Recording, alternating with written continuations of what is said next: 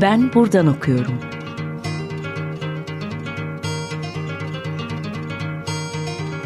Edebiyat ve başka şeyler.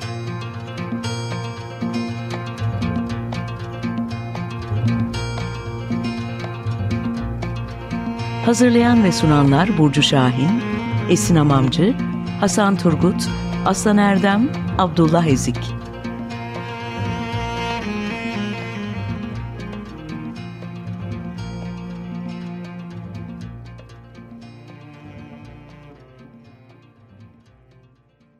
Herkese merhaba. 95.0 Açık Radyo'da Ben Buradan Okuyorum başladı. Ben Hasan Turgut. Bugün konuğumuz Hazal Halavut. Hazal hoş geldin. Hoş buldum. Ee, Hazal'la Halide Edip adı var üzerine bir program yapacağız bugün. Ee, başlamadan önce kısaca Hazal'ı tanıtalım ama. Hazal Toronto Üniversitesi Kadın ve Toplumsal Cinsiyet Çalışmaları Enstitüsü'nde doktora adayı. Postkolonyal teori, psikanaliz, kolektif travma ve hafıza alanlarında çalışıyor. Aynı zamanda feminist e, internet yayını 5 harflerin yayın direktörlerinden biri. E, ilk sorumuza başlayalım istersen Hazal. Tamam. E, şimdi Halide Edip adı var. Türkiye'nin en tartışmalı yazarlarından biri. E, edebiyat tarihimizde de ona ilişkin yan yana geldiğinde pek çok e, tartışmayı da mümkün kılan okumalar görüyoruz. Ee, öncelikle bu okumalardan söz edelim istersen ee, ve bunların yanında sen Halide Edip Adıvar'a baktığında nasıl bir yazar görüyorsun? Ee, böylelikle başlamış olalım. Tamam. Evet herhalde yani zaten e, bu tartışmalı olma noktası Halide Edip'le ilgili konuşmaya başlamak için en uygun yerlerden biri. Gerçekten çok çeşitli Halide Edip portresi var. Üstelik yalnızca edebiyat tarihi ya da yazarlığı üzerinden çizilen portreler de değil bunlar. Hatta çoğu halde edip anlatısının yani belirli bir siyasi kutbun içinden yazılmış anlatılar olduğunu ve yazarlığından çok da halde edibin temsil ettiğini düşündükleri bir düşünceyi, tavrı, siyasi duruşu öne çıkaran anlatılar olduklarını söyleyebiliriz. Ee, aslında tabii halde edibi özel kılan şeylerden biri de belki bu. E, çünkü birbirinden çok farklı siyasi kutupların rahatlıkla sahiplenebileceği, birbirinden çok farklı portrelerin çizilebileceği bir hareketlilik içinde yaşamış ve üretmiş biri halde edip. E, dolayısıyla bugünden bakınca çelişkili gibi görünen, zaman içinde değişen, bazen savrulan yönleriyle bütünlüklü olarak, olarak ele alan aslında halde edibi çok az çalışma var. Yani İpek Çalışçılar'ın e, biyografisi bence Türkiye'de hı hı. en hakkını vermeye çalışmış evet. çalışmalardan biri. Hı hı. Ee, belki bir de şunu söylemek gerekir. Son 20 yılda biraz daha farklı bir halde edip anlatısının ortaya çıktığını görebiliyoruz. Yani o 20 yıla son 20 yıla kadar biraz daha işte bir cumhuriyet kadını bir halde edip bir de işte mandacı, ihanetçi e, bir halde edip vardı. Bu iki portre arasındaki çatışma da son derece tabii hani siyasiydi. Ama feministlerin halde edip sahiplenmesiyle birlikte 2000'lerden itibaren yeni bir halde edip anlatısının ortaya çıktığını da görüyoruz. Bu biraz işte hakkı yenilmiş bir kadına itibarını vermek. Yani üstelik Mustafa Kemal yani hani ata ve baba böyle bir e, erk üzerinden e, ihanete, haksızlığa uğramış bir kadına sahip çıkmak gibi çeşitli reflekslerle gelişmiş bir halde bir sahiplenme durumu bence feministlerdeki. E, ama tabii bu feminist iadeye itibar adımı daha da büyük bir ilme kazandı aslında son yıllarda. Ve böyle bir Halid'in aslında o kadar da milliyetçi olmadığı, hatta Ermenilere de faydası dokunmuş olduğu, hı hı. işte hatta savaş karşısında karşıtı, neredeyse antimilitarist de olduğu falan gibi. Hı hı. Aslında bizim bugün görmek istediğimiz bir feminist kahraman kategorisine uygun bir e, Halid anlatısı da yaratılmaya başlandı. Ee, ben biraz bu tarih yazımıyla ilgilendiğim için bu kısmı daha iyi biliyorum. Ama yani Halide Edip'in aslında Türk olmadığından işte Yahudi olduğundan e, ihanetçi olduğuna işte yok feminist kahraman olduğuna kadar çok çeşitli anlatı var Halide Edip'le ilgili gerçekten. Hı hı hı. Ee, aslında son 20 yıl birçok şeyi değiştirdiği gibi Halide Edip Adıvar'a ilişkin okumaları da değiştirmiş gibi belki olanı çoğullaştırmış ama bir yandan da belki kapatmış gibi de e, diyebiliriz. E, özellikle son dönemde yaşadığımız tartışmalara bakarsak. Şimdi Halide Edip e, sayısız türde eser vermiş biri. İşte mensur şiirden hikaye, romandan tiyatroya, hatıraya kadar birçok türde kalem oynatmış bir yazardan bahsediyoruz. Ee, bununla birlikte Türkçenin en kanonik kadın yazarı. Yani böyle bir e, tarihselleştirme de yapabiliriz herhalde. E, buradan baktığımızda sen Halide Edip'i Halide Edip Adıvar'ı hangi özellikleriyle öne çıkarmayı e, düşünüyorsun? Hangi özellikleri öne çıkarabileceğimizi e, düşünüyorsun? E, Halide Edip'in yazarlık tercihleri neler bu noktada? Hmm. Yani Halide Edip'in edebiyatı tabii hem çok yaşam deneyimiyle hem de politik konumlanışıyla yakından ilişkili. Yani belki bu birçok pek çok yazar için de böyle. Ama Halide Edip tabii farklı kılan aslında ilk soruda da biraz yanıtlarken anlatmaya çalıştığım gibi yani hayatta yaptığı şeyler ve durduğu yerler başkalarına göre çok daha hareketli ve çeşitli olduğu için edebiyatı da yani yaşam çizgisiyle ve siyasi görüşüne belki şekillenen paralel giden edebiyatı da çok çeşitli dönemeçlere giriyor ve değişiyor. Bence yani her ne kadar dönemselleştirmelerle ilgili sorununu bilsek de hı hı. E, yani Halide Edip'i böyle bir kronolojik olarak külliyatını da okumaya çalışmış biri olarak bence Halide Edip'in yazımında dört dönemden kabaca bahsedebiliriz. Hı hı. Tabii ki bunun istisnaları vardır, dönemlere sığmayan şeyler vardır ama yani yarım kalmış ilk romanı Çingene Kız ve Harap Mabetler içinde işte Eller diye bir mensur şiiri var.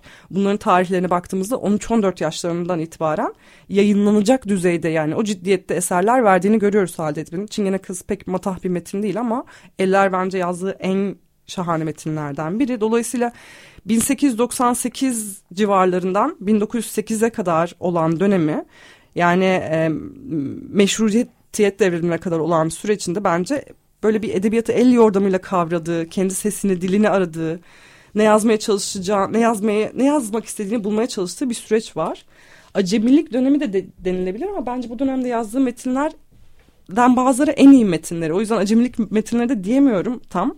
Harap mabetler içinde mesela topladığı metinlere bakacak olursak burada yani bir daha neredeyse metinlerine hiç uğramayan bir duyumsama gücüyle yazdığını, son derece duyulara, duygusallığa, işte dünyayı duymaya ve duyduğunu metinde kurmaya odaklanmış bir çabanın merkezde olduğu e, metinler yazdığını görüyoruz. 1908 ile beraber, beraber bir siyasi proje olarak meşrutiyete gönül veriyor halde edip bildiğimiz hı hı. gibi. Hı hı. Ve tam bu adanmışlıkla çalışmaya e, başlıyor bir yandan edebiyat alanının edebiyat dışında da üretmeye başlıyor. Bu dönem edebiyatı da romanları da ama hem kendi yaşam deneyiminin yani bir yandan bu işte aldatılan kadınlar çünkü evliliğinde böyle bir süreçten hı hı. geçiyor. Çapkın kocalar, ince hastalığa yakalanan çaresiz eşler. Diğer taraftan da politik ideallerin, meşrutiyetin ne olduğu, işte modernleşmenin Osmanlı için neden gerekli olduğu gibi bunun bir arada bulunduğu bir ikinci dönem var. Yani bence aslında edebiyatı politik bir araç, bir propaganda aracı olarak kullanmaya başladığı bir dönem burası. Hı hı. Ama tabii yine de meşrutiyet politik olarak ötekini duymaya ve dinlemeye biraz daha açık bir e, zaman ve süreç olduğu için metinlerinde evet. Ermenilerin, Rumların yine olduğunu, bunlarla ilgili söylemlerin e, düşmancı olmadığını görüyoruz bu dönemde. E, fakat tabii e, üçüncü dönem diyebileceğimiz artık yani 1915 ile mi başlatırsınız e, soykırımla mı yoksa Dünya Savaşı'yla mı Suriye yıllarıyla mı o süreci? Ama yani o süreçten sonra artık 1922'de başlayan basılan Dağa Çıkan Kurt e, la başlayan bir 1920'ler süreci var Halide Edip'in bence. Ki bu da Halide Edip'i Halide Edip yapan aslında işte ulusal anlatıların, Türklük mitinin, mitolojisinin, ulus devletin neredeyse işte duysal ve duygusal rejiminin kurulmasında büyük katkısı olan ana metinlerinin yazıldığı dönem. Burada da tam o hep arzuladığı iktidarın tam kalbinde yer alıyor zaten. Hı hı. O yüzden de e, çok yani iktidarla hemhal olan metinlerde bunlar. Ve tabii bir de e, e, son dönemi yani son dönem dediğimiz dönemde aslında 30 yıllık bir dönem ama hı hı. E, Mustafa Kemal'le e, düştüğü ayrılık, hareketten tasfiyesi, sürgün yılları, ulus devlet projesinden her anlamda dışlanmasıyla 1930'ların ikinci yarısından 60'lara kadar belki en az okunan halde edip metinleri bunlar yani en az bilinen. Hı hı. Politikadan ve iktidardan adım adım çekilmiş metinlerde bunlar biraz. Ama tabii hani dönemselleştirilmenin sorunları demişken bu dönemin maske ve ruh gibi en politik metniyle başladığını da söyleyebiliriz bir yandan. Evet aslında politikayla iç içe geçen paralel evet. simetrik akan bir edebiyat insanından bahsediyoruz evet. sanki. Demin Dağa Çıkan Kurt dedin. Hı hı. Orayla ilgili bir soru soracağım şimdi. Şimdi çeşitli mecralarda yayımlanan bazı yazılarında Halide Edip Adıvar'a biraz ortodoks olmayan bir yerden yaklaşıyorsun. E, özellikle de beş harflerdeki bir yazında e, yazarın 1917 tarihinde dönemin Maliye Nazırı Cavit Bey'e yazdığı bir mektupla Dağa Çıkan Kurt isimli kitabındaki tanıdığım çocuklardan başlıklı hikayesini yan yana okuyorsun.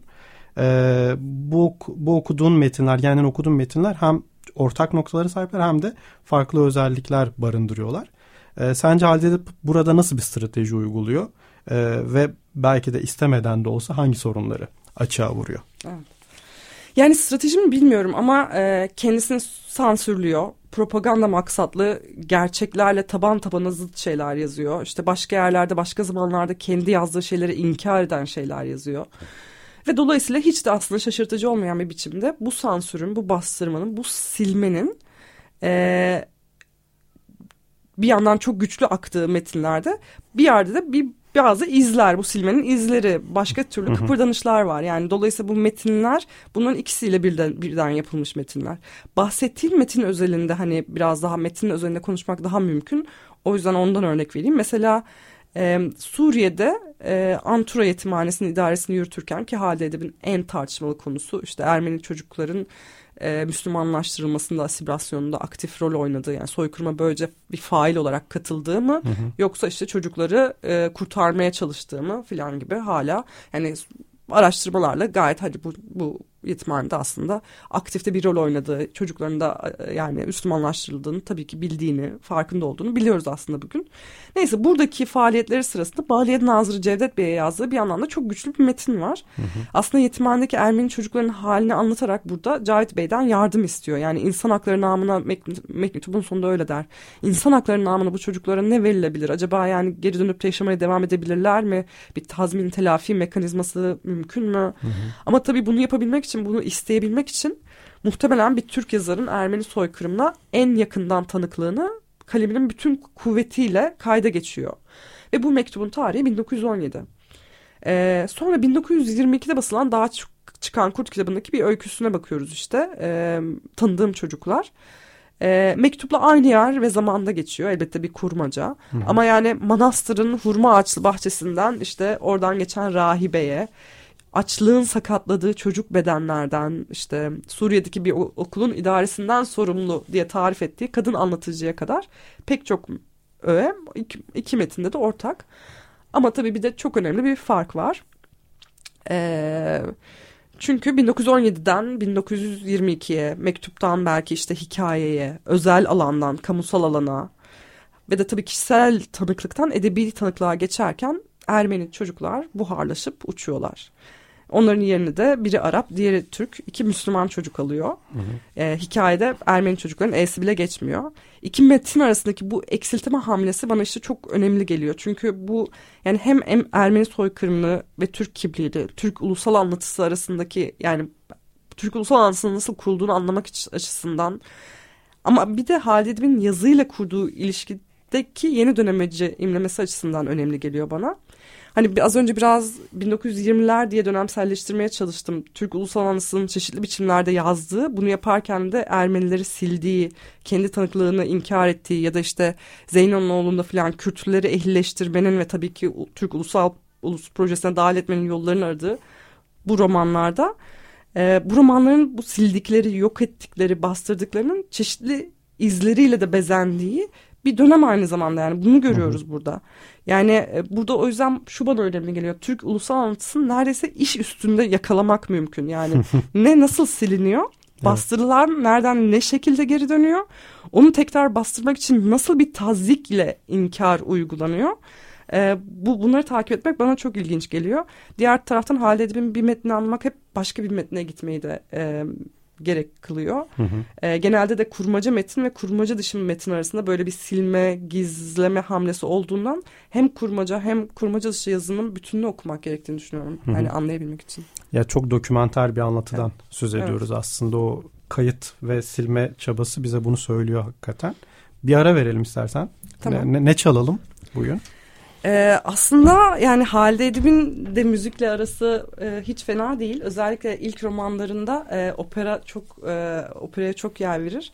Seviye Talip'te e, Verdi'nin Ayda operasının e, önemli bir yeri var. Orada da Ah Pieta aryasının e, önemli bir yeri vardır. Merdut ve muhakkar olarak çeviriyor Halide Edip bunu. E, bu arada bu da e, İclal e, Van ve Senbeck'in çok önemli bir araştırmasından benim de edindiğim bilgiler. Ama sonra ben de takip edince gördüm gerçekten başka romanlarda da geçiyor Zeyno'nun oğlunda. O yüzden e, bu şarkıyı çalalım diyorum. Tamam. Arya'yı. Dinleyelim o zaman. Tekrar merhaba. Ben buradan okuyorum devam ediyor. Ee, bugün Hazal Halavut'la Halide Edip Adıvar üzerine konuşuyoruz. Ee, Hazal, e, Jotsa'da çıkan bir yazınla devam edelim istersen. Ee, şimdi bu yazında Halide Edip Adıvar'ın 1909'da demin e, şarkı arasından önce de konuştuğumuz gibi aslında bir açılma dönemini takiben e, Halide Edip Adıvar'ın edebiyatında bir çeşitlenmenin e, bir diyalog sürecinin işler hale geldiğini gördüğümüzü söylemiştin sen de. Tam da bu açılma döneminin bir yansıması olan e, bir anlatıyla, bir metinle karşı karşıyayız burada. E, Tanin gazetesinde yayımlanan bir mektuptan ve bu mektuba Ermeni dönemin Ermeni kadın e, yazarlarının teveccühünden, e, ilgisinden söz ediyorsun. E, aslında bu mektup Halide Badıvar'ın Adana katliamı sırasındaki tanıklığını bize e, anlatan bir metin ve e, Ermenilerin yaşadığı kolektif yas ve e, kolektif kayba e, yas tutan ve bu kayıp karşısında e, üzüntüsünü, empatisini dile getiren bir yazar görüyoruz burada. E, ama 1915'te yani bu mektuptan 6 yıl sonra yaşanacak olaylar konusunda ise Halide Edipadavar suskunluğu tercih ediyor senin de anlattığın gibi yazında. E, sence Halide Edipadavar zaman içinde nasıl bu noktaya geliyor? Biraz bunu konuşalım. Evet. Tabii bu da başka bir netameli konu yani hem 1909 mektubu hem de Halide Edip'in e, soykırım karşısında ki suskunluğu değil inkarı yani inkarın da en büyük aktörlerinden bir, birine soyunmuş olması. 1909 Tanin mektubu için de e, şunu söylemek mümkün yani yine bir Türk yazarın muhtemelen Ermeniler için yazdığı ya da yani etnik ya da dini baş, bir başka bir öteki için yazdığı en güçlü tanıklık ve tek af dileme metni. E, ve bu mektup son 10 yıldır tartışılıyor. Yani e, son 10 yıldır gündemde. Çeşitli yaklaşımlar var. E, ben şöyle düşünüyorum. O yani şimdi herkesin farklı yaklaşımını özetlemekle zaman kaybetmiyorum. Ben şöyle düşünüyorum. Evet bu mektupta bir fırsat var. Yani bu mektup bu fırsatı bize gösteriyor. Bir tarihi bir fırsat yakalandığını olabileceğine bence. 1908-1909'da. E, ben de George mak makalesinde biraz bunu anlatmaya çalıştım. Yani meşrutiyet ne demekti kadınlar için, Ermeni kadınların, Osmanlı Müslüman kadınlar için. Hı hı. E, Halide Edip'in bu mektubuna cevap olarak yani Adana katliamından sonra öyle güçlü bir özür diliyor Ermenilerden. Onları öldüren kavme mensup olduğu için af diliyor ve öyle güçlü kelimelerle yas tutuyor ki Halide Edip'in bu, bu mektubuna cevap olarak iki Ermeni kadının Sırpu Himarkaryan ve Bayzar Torkomyan'ın cevap yazdıklarını Halide Edip'e teşekkür ettiklerini görüyoruz. Yani Ermeniler ve Türkler arasında gerçekten bir kardeşliğin kadınlar yoluyla kurulabileceğini, o zaman da böylesi katliamların bir daha yaşanmayacağını söylüyorlar hı hı. yazdıklarında. Şimdi bu üç metne de yani hem Halide Edip'in mektubuna hem Ermeni kadınların onaylarına baktığımızda esas gördüğümüz tabii meşrutiyet idealleri bir açıdan ama bir, an, bir açıdan da meşrutiyet ideallerine diğer bütün o çabalarda görmediğimiz başka bir şey görüyoruz. Yani kadınlar bir şekilde şunu söylüyorlar. Meşrutiyet ideallerinin meşrutiyet idealleri yalnızca idealde kalırsa zaten asla uygulanmaz. Ama mesela kardeşliğin hissedilerek, duyularak gerçek olabileceğini tanımak, Dolayısıyla mesela Adana katliamının ardından kayıpları ortak kayıp olarak gören, kolektif bir yası ifade eden, bu alanı açan insanlara ve özellikle de kadınlara bu yani kolektif yas alanına, e, alanına daha doğrusu kadınları buraya davet eden, ortak duygulanım alanına çağıran bir mektubun başka türlü bir kıymeti var. Çünkü bu duygulanım alanı gerçekten işte meşrutiyetin kardeşlik Hı-hı. ilkesini belki de hayata geçirebilirdi. Kadınlar bunu söylüyorlar aslında. Bu açıdan feminist tarih yazımı açısından çok önemli metinler olduğu, evet. olduğunu düşünüyorum. Hı-hı. Ama bu alanı geç açmakla beraber Halide Edip'in her zaman yaptığı yani hiçbir zaman bir pozisyonda sabitleyemeyeceğimiz bir insan olduğu için çok önemli stratejiler de yapıyor metnin içinde. Mesela katliamın sorumluluğunu tamamen Hamide yıkıyor. İttihat ve Terakki'yi tamamen temize çekiyor. Hatta İttihat ve Terakki kılıçlarıyla Ermeni kurbanların intikamını daha almaya davet ediyor metnin sonunda. Öyle ki o kısacık kardeşlik anlamı içinde bile metnin içinde Türkler abi, Ermeniler küçük kardeşler, mazlum kardeşler olarak kuruluyor. Yani böyle bir ulus devlet projesinde kimin ne kadar pay sahibi olacağı çok açık o kardeşliğin içinde bir, bir eşitlik tahayyülü yok evet. yani. Ama yine de çok önemli bir metin. Yani sonrasında hani şu anda 1917'de e, Cahit Bey'e yazdığı mektuptan bahsettik. ama son 1918 sonrası asla bu tanıklıkların adını anmıyor Halid. Bunun çok çeşitli sebepleri var. Ee, yani ben o zaman Ermenilerin Türklere neler yaptığını bilmiyordum gibi tuhaf açıklamalarda da bulunuyor bazen. Bazen e, şey de diyor e, konjöktürle de açıklıyor. E, yani ama soykırımın inkarının Türklüğün, Türk kimliğinin, Türk ulusal kimliğinin kuruculuğunda o kadar başat bir rolü oynamasında bu kadar büyük bir katkı sunmuşken Ateşten Gömlek'le romanlarla neredeyse yani bu, met- bu romanlara bak Ateşten Gömlek'e baktığımızda yani Türk resmi anlatısının soykırım karşılığının e, argümanlarının hepsini görebiliriz hı hı. neredeyse.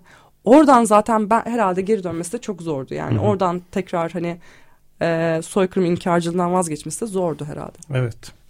Ee, çok çatallanan bir hayat ve edebiyat görüyoruz ee, senin anlattıklarına baktığımızda.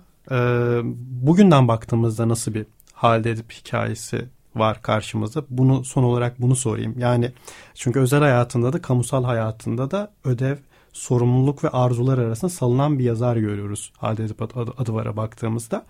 Ee, Bulum'un meşhur, Harold Hı. Bloom'un meşhur bir sözü var. Yanlış okumak. Hı. Halde Edip Adıvar'ı yanlış okuduğumuzda karşımıza çıkan e, imkanlar neler? Son olarak bunu sormuş olayım. Yani ilk kısmından başlayayım. Halide Edip'i nasıl anlamalıyız, anlayabilir miyiz, mümkün mü bu bilmiyorum. Ama şunu yani hani bunca yıldır Halide Edip'le uğraşan biri olarak düşünüyorum. Bizim için bence anlamlı bir okuma varsa o da bu çok yönlü yazarı bütün yönleriyle görebilmeye çalışmak.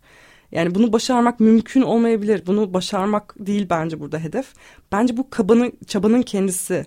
Yani çoklu, tez, birbiriyle tezat içinde uyumsuz, çelişkili anlatıları, hakikatleri, yönleri bir arada tutabilmek ve kabullenebilmek bizim için, tarihçilik için, edebiyat için, feminizm için çok önemli geliyor bana. Çünkü her alanda ben yani bir tür kestirmecilikten, tekil anlatıya bir meyilli, zaman zaman da muhtaç e, olmaktan muzdaripiz sanki. Hı hı. Yani ironik ama Halide Edip'in de hiç e, yani payı çok tabii bu tekil anlatılara muhtaçlığımızda. E, katkısı var yani bu çorbada bayağı bir tuzu var. Ee, ama bence sorunun bir de ödev ve arzu dediğin yerinde çok önemli bir açıklık var. Çünkü Türkiye'de genelde şöyle bir şey oluyor.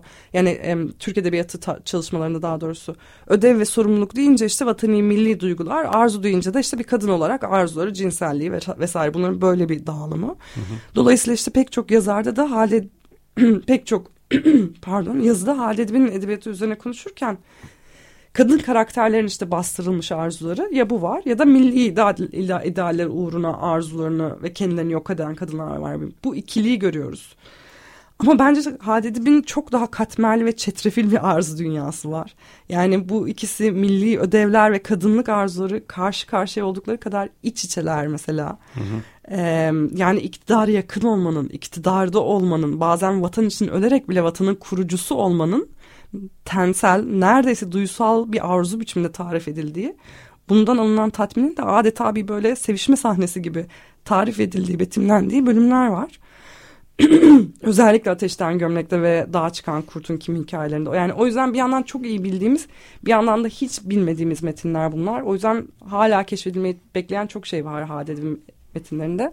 Son olarak bir de yanlış okumayı, okumayı söyleyeyim. Harold Bloom'unki değil bence. Hı hı. Ama yanlış okuma bence e, Hade Edip dahi yani başta olmak üzere özellikle Türk milliyetçiliğinin kurucusu olan bütün yazarların metinleri e, çok başat bir yanlış okumayı bekliyor. Hı hı. Yanlış okumamı doğru okumamı orası tartışılır belki ama ya bunlar Cumhuriyet'in bir şeyi kuran metinler oldukları kadar bir şeyi yok eden, silen metinlerde. Dolayısıyla bir de neyi sildikleri üzerinden bu metinlere baktığımızda bambaşka bir dünyanın önümüzde açılacağını düşünüyorum. Teşekkürler Hazal. Programımızın sonuna geldik. İyi ki geldin. Ee, evet Açık Radyo dinleyicileri bugün ben buradan okuyorum da e, Hazal Halavut'la Halide Badıvar Edebiyatı üzerine konuştuk. Diğer bölümlerde görüşmek üzere.